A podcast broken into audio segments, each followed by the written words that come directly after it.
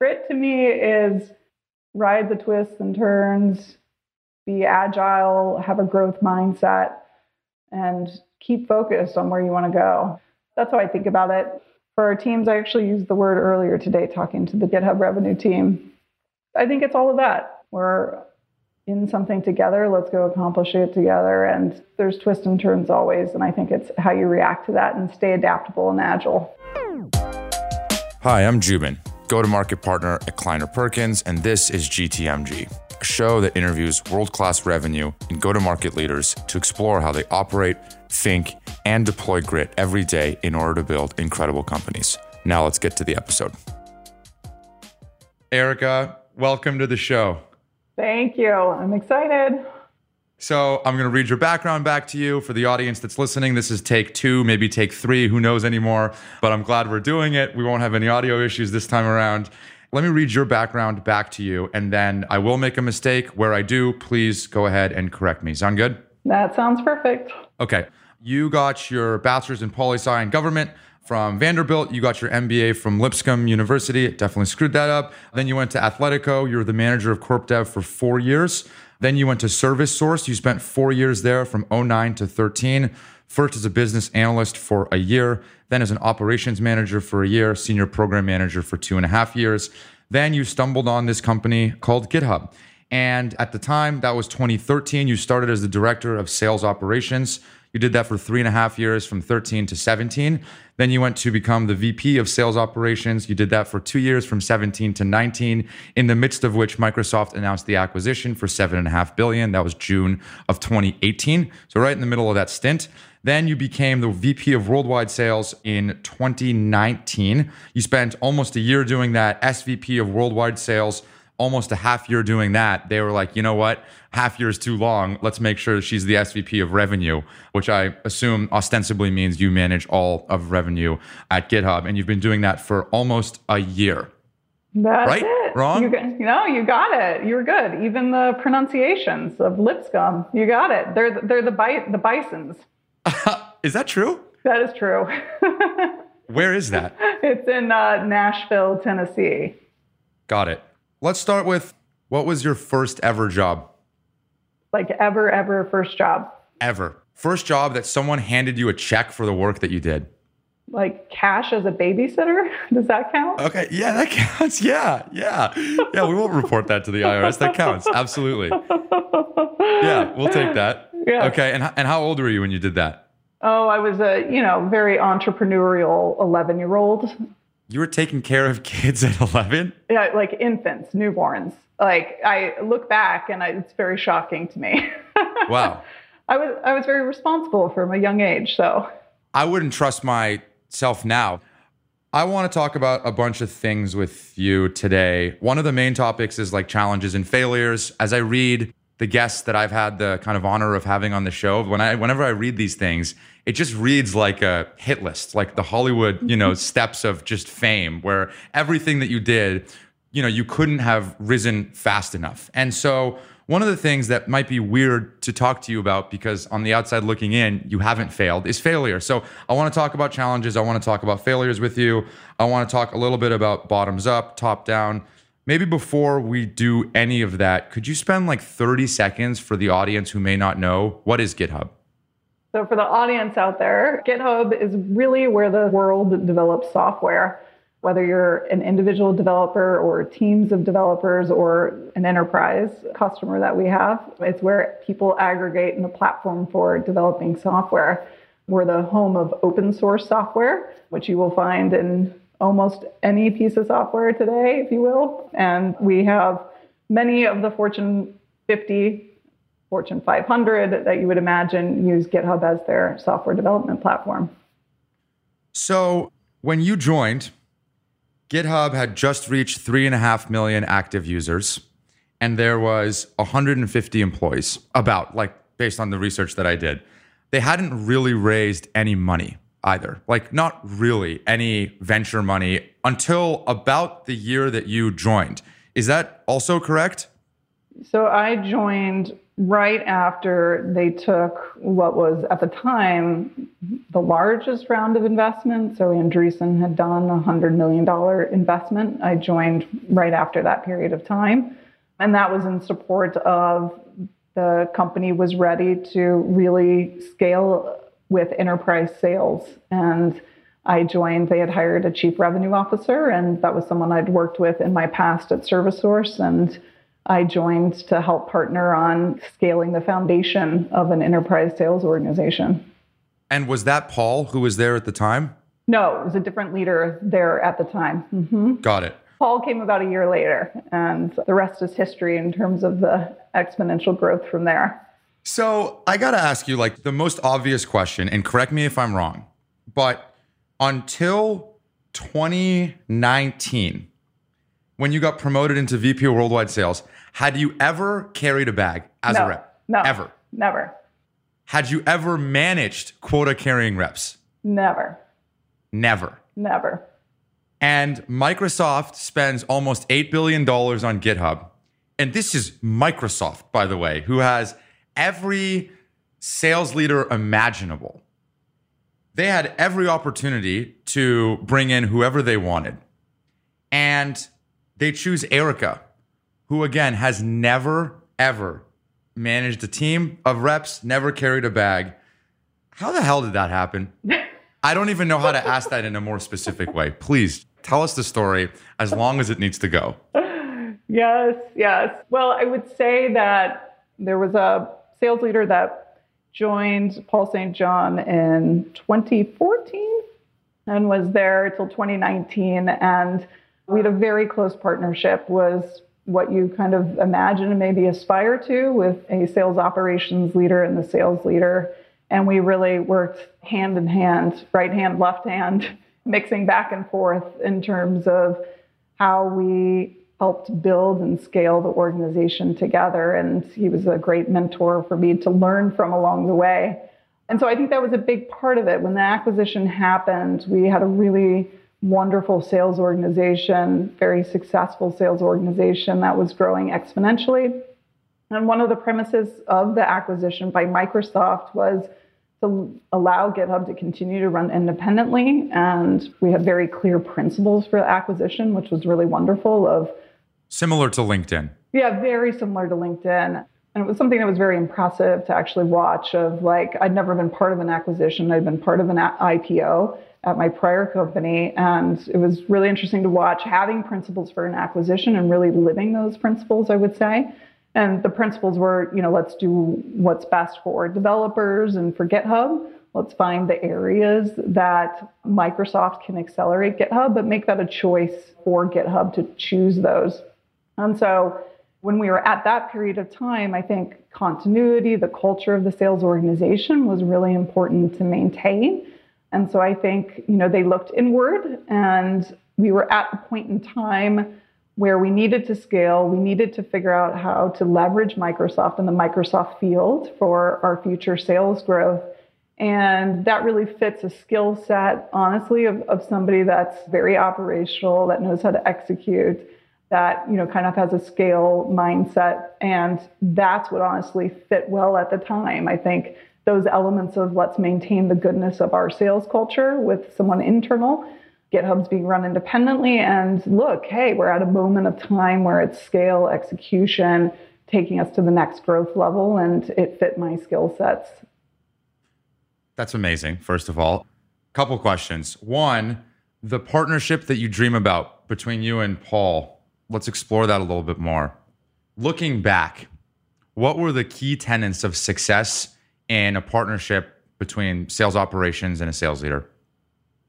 It was a partnership. And I think we had the sounding board. We were thought partners together on everything. What's the strategy? What's happening from product? Where are we going with our go to market strategy? How are we building the organization? Here's the data and the analytics that support your views. I think the partnership was good because it was a mix of skill sets that we combined well. And he really treated me as a partner and a thought partner. And I think that made us very successful because we had very different skills, very, very different, which worked very well for the organization. He was out working with our customers on the front lines and I was helping, you know, kind of our internal foundations, making sure we were building those and scaling those to fit the growth that we were seeing across our customers. How often were you guys talking? Oh my gosh, you will there's many recordings of hearing Paul say like at one point in time, I think I was number one on his list of frequency of calls, you know, be- uh-huh. before his partner. and husband and it was yeah it was it was a lot every day no question i was usually the, the first phone call of the day so it was constant so constant communication constant running things by each other it reminds me of the State Farm commercial where the wife comes down and she's like, "Honey, who are you talking yeah. to?" And he's like, "Jake from State Farm." Oh, what are you wearing, Jake? Yeah, it, reminds it, me of that. it, it was very much that. It was very much that. That is amazing. Okay, so were you insecure? Yes. Tell me, like, yes. I put myself in your shoes, and it's like my biggest insecurity would be that I've, no pun intended, never walked in the team that I'm leading shoes. Mm-hmm. So the question that they're probably asking, that folks have asked me, is like, why should I trust you? How are you going to be an effective coach and a mentor? How can I bring a deal to you, Erica, and you know how to navigate that? Yeah. When I forecast a three, four million dollar deal and it slips, how are you going to react having never understood that grind? What did you think about when that was happening? Did you say no? I would have said, like, you know what? No, no way, no way. Uh, how'd you think about it? yeah, you know, I think the role was not what I expected. And I think, you know, there's lessons here in life of when the opportunity came, I was very surprised. It was not what I expected and not what I thought would happen in my future. And yes, I was very insecure that I had never carried a bag and how are people going to get behind me? And, you know, I think the way that I really thought about it was one, I was trusted at the company and I was trusted by the team just in terms of building the relationships over time. And I think I tried to be very transparent that I have not carried a bag, but I am willing to learn and walk in the shoes and learn the shoes and be empathetic and have my eyes wide open and understand that that is not something that I've done. And then, frankly, there was a wonderful team around me. The folks that were my peers, these were experts in their areas, in their different geographies, running their teams. And they gave me a lot of confidence and a lot of support in terms of we will be here for you and we will help you in these areas where you've not done this before, but we trust you. Yeah. You know, I think a lot of our audience wants to be you one day. What I mean by that is that there's a lot of aspirational salespeople. I would say, more broadly speaking, like leaders, like aspirational leaders that want to learn from folks like you.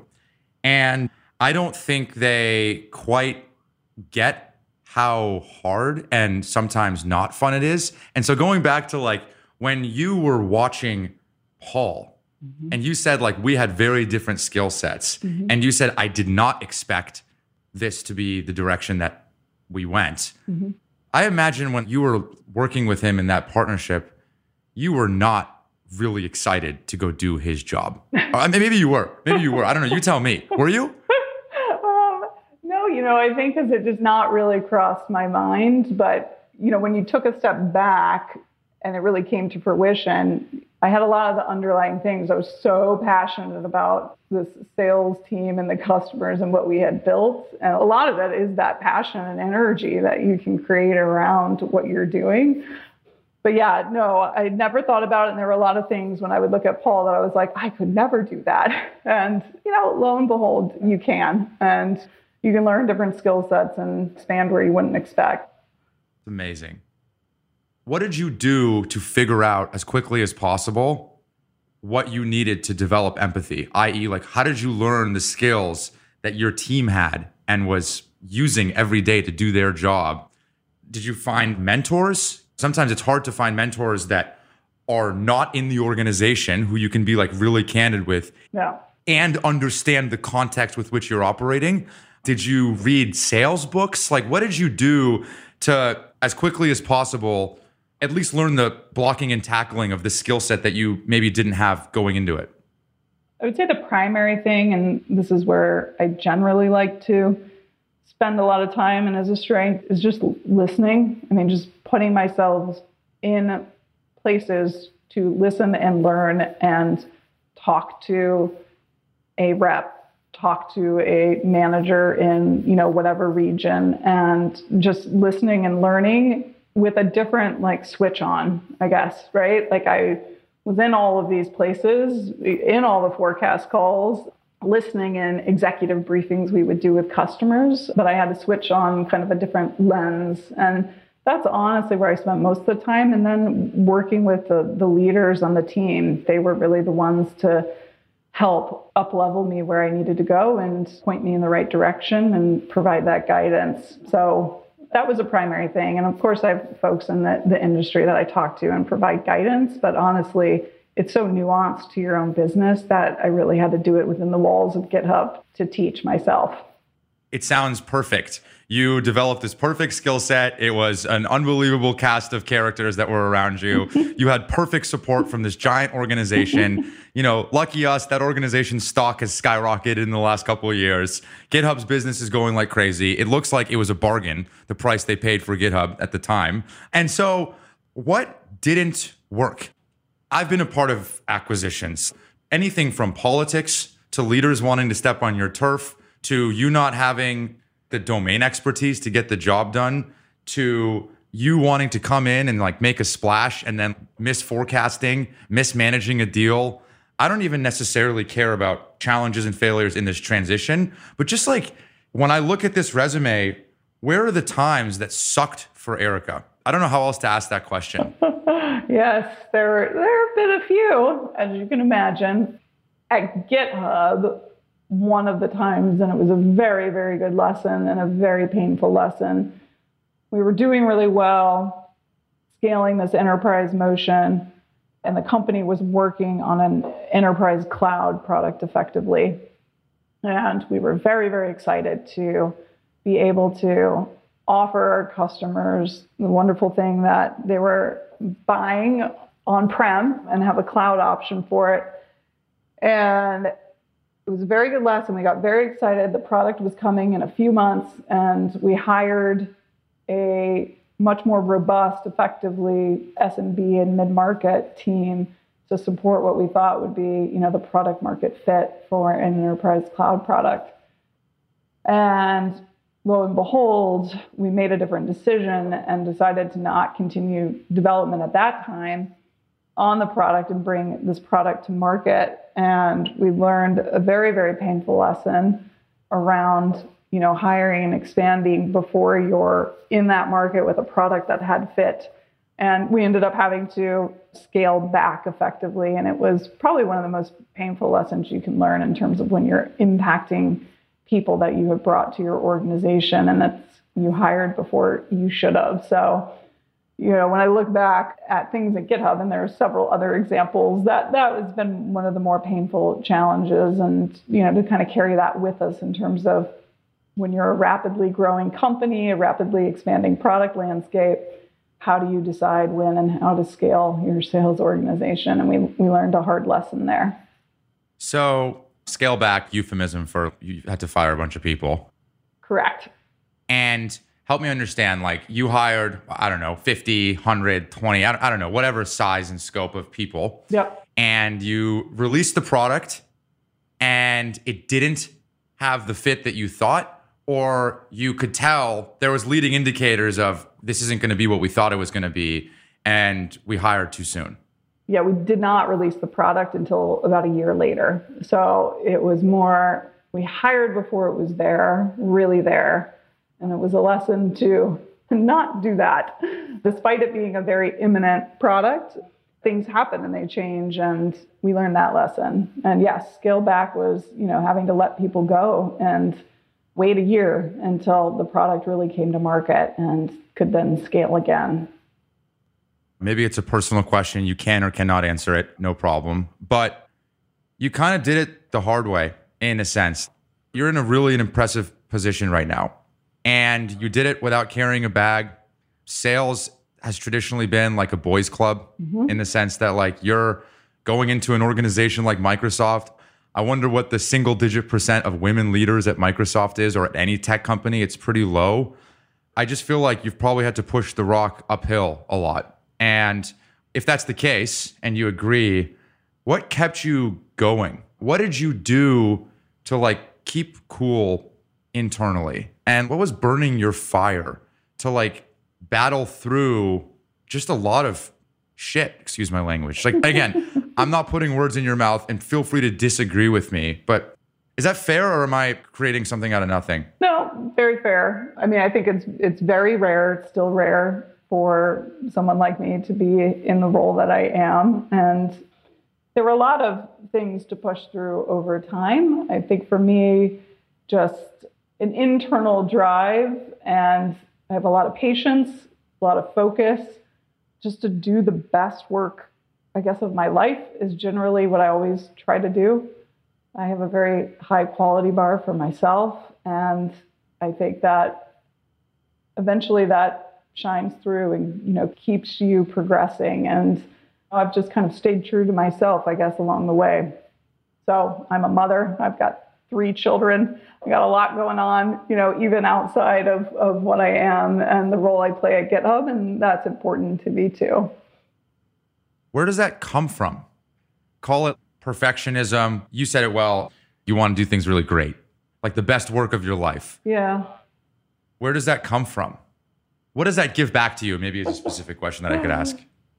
I, I think I, you know, I derive a lot of personal satisfaction out of producing things, you know, whether that's like the people I surround myself, the team, or actual work product, and it being quality. I think that creates drive in myself. And I think I have a very silent kind of determination that fuels me. I like to see people successful and I love numbers and businesses growing. and, you know, that keeps me energized. Do you think people have underestimated you? There's a lot of different types of competitive. And there is a stereotype around competitive, especially in sales, that it's like the chest thumping, rah rah competitive. But sometimes the best I've ever seen, leaders or reps, are quiet competitive, mainly because they're competitive with themselves. Yeah. And those are almost always people that are underrated, like uncut gems in the organization, because they're not saying much. And they don't need external pressure or anything like to reinforce their competitiveness. Like it just comes from within. Mm-hmm. And I've often seen those people be underrated. Do you feel that way? I don't know if I've felt underrated necessarily, but I, I am not the chest pumping. I am a very uh, more quiet, steady, stable hand, very much an internal competitiveness versus external. I think you have to be more present when you're like that so that you're not underrated, I would say. So that's been something that I've, you know, had to work on over the years, I would say, to make that pull through too. Tell me more about that. What do you mean be more present? Starting in my career, I would have lots of thoughts, but they were quiet thoughts, not spoken thoughts. And I think over time, you know, I've just found the voice and there's always a, a right moment. So I'm not the leader that's talking all the time, but I've tried to become the leader that's talking at the most pertinent time. And so you use your, your words and your quote unquote power, if you will, at the right time. Thank you. I didn't mean to pry. That's just fascinating. In this role versus in your operations role, what is that like real sense of I did it or satisfaction? And is it the same from the operations role to a people leadership role, if you will. So, like an example, a common one that I hear, one that certainly was what drove me as a as a leader, was watching others succeed and do things they were never capable of. That was the number one thing that drove me was seeing someone that had doubts and insecurities and, and putting them out a little bit ahead of their skis and watching them succeed in that role and then go on to do amazing things. You're not getting that from an operations role, assumingly. So, did your feedback loop of like energy change from one to the next? I mean, I think in the operations role, I was very focused, obviously, on like the health of the business, if you will. And I'm still obviously very concerned about that, but I think it's shifted to more, much more of a people focus, I would say, very attuned and driving and spending a lot of time on having a culture that I'm proud of and that we have a, a team that people love to work on this organization and team. And yes, like seeing this organization grow is just giving opportunities to people. And that that feeds me more now than like, oh man, we we achieved X, Y, or Z. We, you know, inched it out in the quarter. It's those are always great moments, but it's much larger than that now nothing's going to get by you on like forecasting and the data. N- nope. Nope. No. So, like, I assume your team is very on the ball when it comes to making sure that they understand their data. Well, we always have room for improvement. Uh, uh, but yeah, I mean, in general, it's, I would say that my skill set is very much in understanding our data and what I really think from a forecasting perspective. So yes, that makes it fun from that angle. so, Dan Shapero, who is, I guess, kind of your peer, but at LinkedIn, mm-hmm. who I don't know if you've met him before, but if you haven't, he's unbelievable. Have you met him? I haven't met him, but I was ex- exchanged an email recently because uh, we were talking about Microsoft and and how you co-sell with Microsoft. probably like, all right, is this Joubin guy like, should I do this thing? Dan, he's probably said, don't do it. so I had to go above you to get get this done, unfortunately for you. So what he said, which I thought was really interesting that I'd love to get your take on, is forecasting is important. It's important because like we need to have predictability in our business, but forecasting at an individual level is particularly important not because I want to come down your street or know that you're right, but because I want to know how deep in your business you are. It is a signal to me of how deep you are in your business. How clearly do you see that picture? And obviously, the clearer you can see that picture, the more predictable we can make decisions around capital allocation moving forward. But ultimately, he said, like, whenever reps complain about forecasting or why are we forecasting, because his forecast is independent from the reps to some degree, right? Like you can get all the data without the reps giving their best case and worst case. He said, you need to still do your forecast because it tells me how well you understand your business. What do you think about that? Yeah, I mean, I love that. When we think about new people joining the team, I always get very excited and we look for people that really think about it as they're running their own business. And I get a lot of energy from meeting account executive sales reps that really treat their territory as their own business and take a lot of care and feeding in terms of how they forecast it as well as how do they plan for the future. So, yeah, I love that. Right with you, Dan. That's awesome. The other thing that is important for me to bring up is let me read you a quote. Let me start with that. And that will tee up this conversation. Someone asked your CEO in an interview in the early days of GitHub. He said, Can you convince the reader to start using GitHub in 50 words or less? Was the question that the that the interviewer asked. And your CEO said, "I don't think I can, and I wouldn't want to. I'd rather you just try it out for yourself. Explore some open source or contribute to someone else's project." GitHub sells itself better than I ever could. I think if you give it a shot, you'll really like it. And upon preparing for this, I've had many bottoms up motion companies. Mm-hmm. So think Atlassian CRO, we've had the Twilio CRO, we've had the Slack CRO. The common denominator almost every time is that it is a very engineering centric culture. That quote is very illuminating of the way that many of these CEOs and leaders at these bottoms up companies feel about sales, which is like, sales, this thing's just going to sell itself. Are you kidding me? Sales are like the, you know, sleazy used car salesman. So GitHub was actually one of the first to do bottoms up. And when you joined, were they doing top down at all? And was there still a stigma around sales? Go ahead.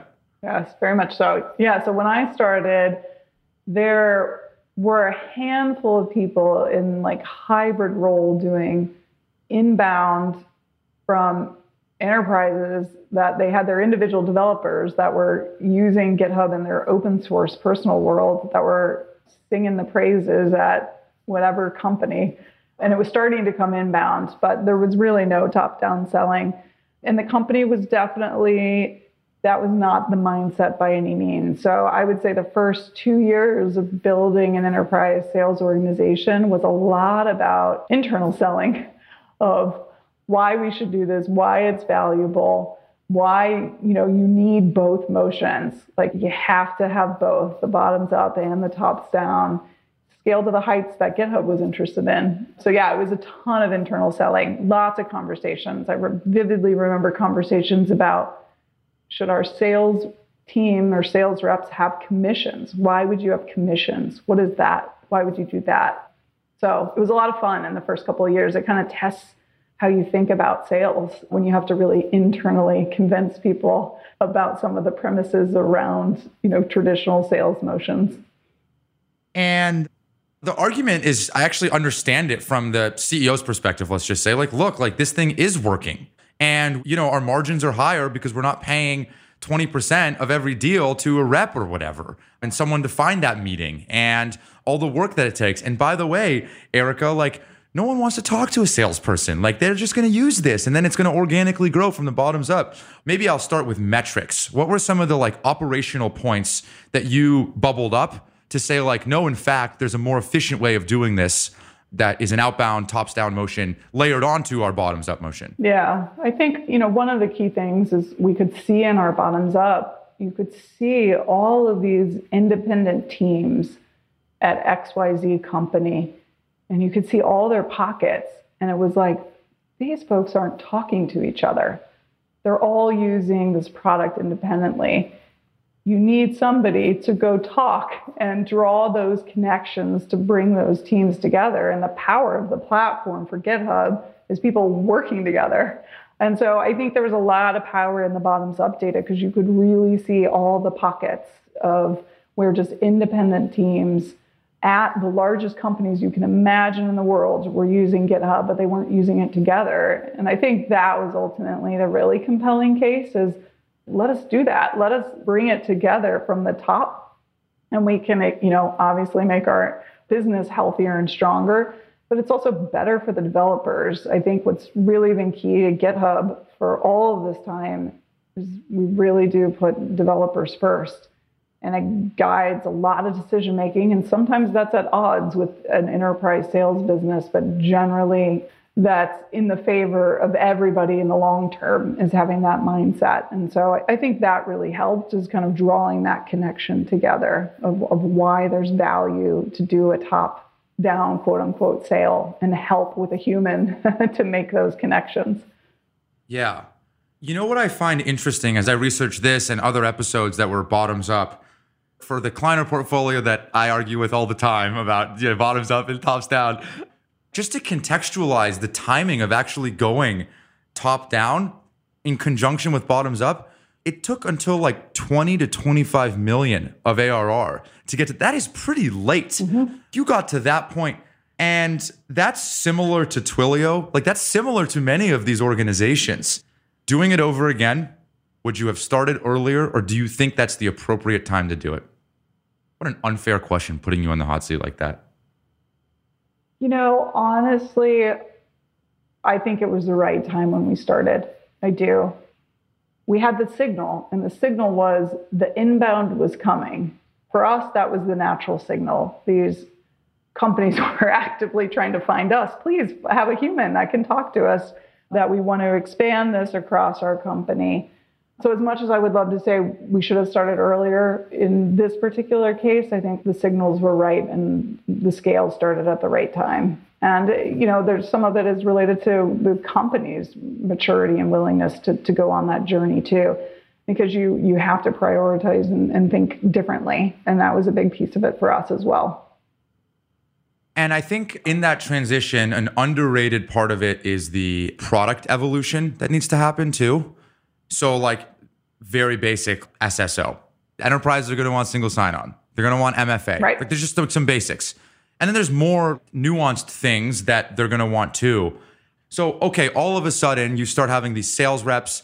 I think of sales in that transition as really, I actually don't even like calling them sales. Atlassian actually called them customer advocates. They don't use the word sales. I think of it as voice of the customer. And so at the time you were doing sales operations, all of a sudden you have all these people yelling, saying, These are the things that we need.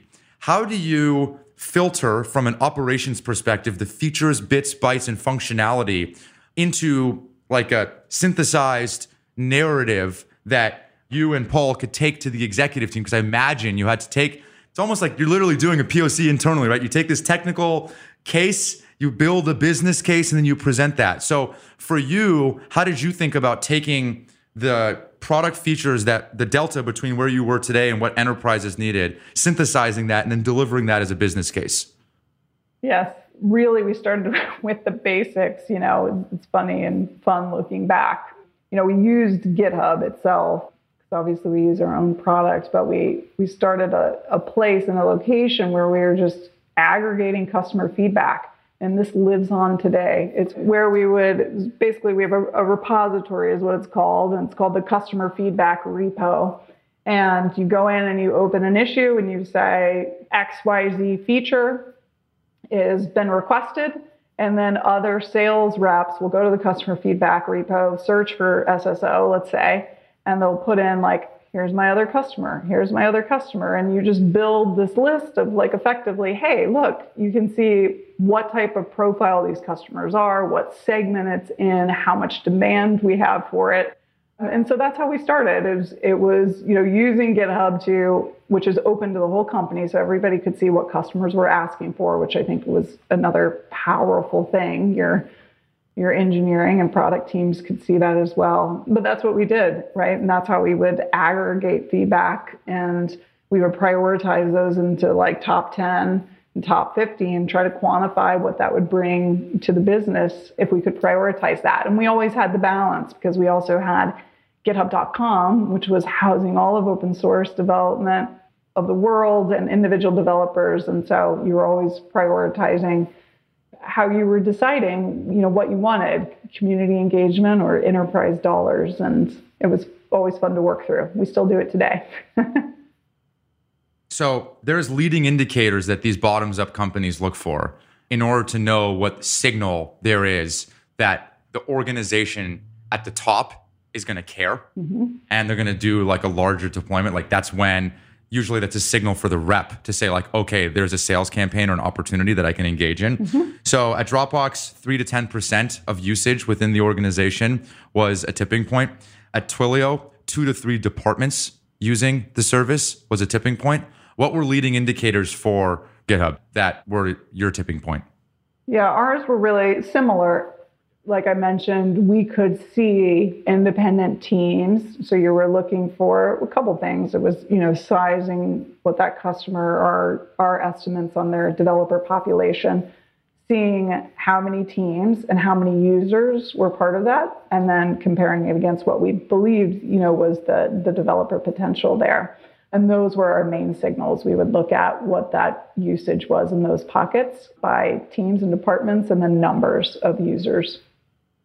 I read a quote, and this might have actually come from Paul at some point that personal and team accounts were, in his words, steady Eddie. Like it was just status quo growing a little bit, but enterprise growth was growing at 100% year over year. And so at some point, it became obvious okay, there's something here. I'm very curious what about from the point where you and Paul had decided that it probably makes sense to do a top down motion layered onto the bottoms up. To that point was there moments of oh my god are we right? Because obviously looking back we have success bias right? Like of course that was the right thing. But i think even more importantly now there was no template of even doing tops down on a bottoms up motion. Like the bottoms up didn't even really exist at that point in any meaningful way. So like you're kind of like blazing a new trail was there moments of just like, oh my God, what do we do? very, very much so. I think I even have like kept them like for some reason we would always map things out on like pieces of paper.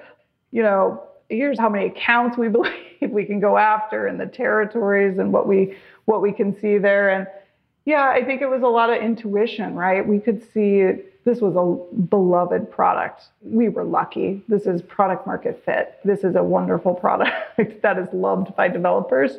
And intuition guided us to what you're seeing in terms of those super fans and those super fans are, are going to help you in your top down motion and you know we, we were right but yeah there were definitely moments that were scary in terms of you know how we were mapping out how we could go do this and the growth we would see and when you would make the argument that yes we need tops down to sell to the enterprise what was the counter argument was the counter argument that a Fortune 100 was just going to buy on their own? Like, what was the alternate narrative to doing tops down? Yeah, I think, you know, one of them was around the brand and there still a lot of sense around sales and marketing related to developers. And so I think there were a lot of conversations at the time about like, how do we do this and uphold our brand, which is very much developer focused. And so that was one. I think the second one was, you know, just probably just a general lack of understanding that an enterprise purchasing a technology is not something that one person is making a decision on. There is procurement, there is legal, there is security and compliance teams. And, you know, I think it, it was just kind of that evolution that it's not just somebody that's going to be able to, to make that decision. If you really want to get GitHub in the hands of all developers. That includes developers at companies. It needs to be a tops down motion with people that are experts in, in how you do this and work with customers at, the, at that size and scale and can sell the vision and grow with them. I think that was the other thing is we started to see needs that customers have that are supported by a support organization or a services organization to make sure you can help customers, you know, on whatever journey they were headed on. So th- those were the things that kind of the counterpoints and then what we kind of pushed through in terms of why it was important. Well, it seems like you made some of the right decisions along the way. Congratulations. I, in closing, ask the same couple questions every time. The first, what does the word grit mean to you, and how do you or your teams apply it? Grit to me is, I think about it as just like keep on, keeping on ride the twists and turns, be agile, have a growth mindset, and keep focused on where you want to go. That's how I think about it. For our teams, I actually used the word earlier today talking to the GitHub revenue team. I think it's all of that. We're in something together, let's go accomplish it together. And there's twists and turns always. And I think it's how you react to that and stay adaptable and agile you earlier when I was asking like what are the things that you did to like push through, one of the things that you said was patience. In my mind, what you were saying was pain tolerance. Is that a euphemism for grit? Or all those three things kind of bucketed in the same category? Is that fair? Uh, very fair. Very fair. very fair. Yeah. Are you hiring? If so, what are you hiring for and what's the best way to get a hold of you? We're hiring for lots of things sales, marketing, support, customer success, all of it, get a hold of me at eanderson at github.com. Erica, thank you so much for your time. Thank you. It's been fun. That's it. Thanks for listening. If you're just discovering the podcast, we have a lot more episodes with CROs from organizations like Snowflake, Twilio, Slack, LinkedIn, Box, etc. If you want to keep up or support the show, the best way to do so is by following us on Spotify, subscribing on Apple, and leaving a review. Thanks. Talk soon.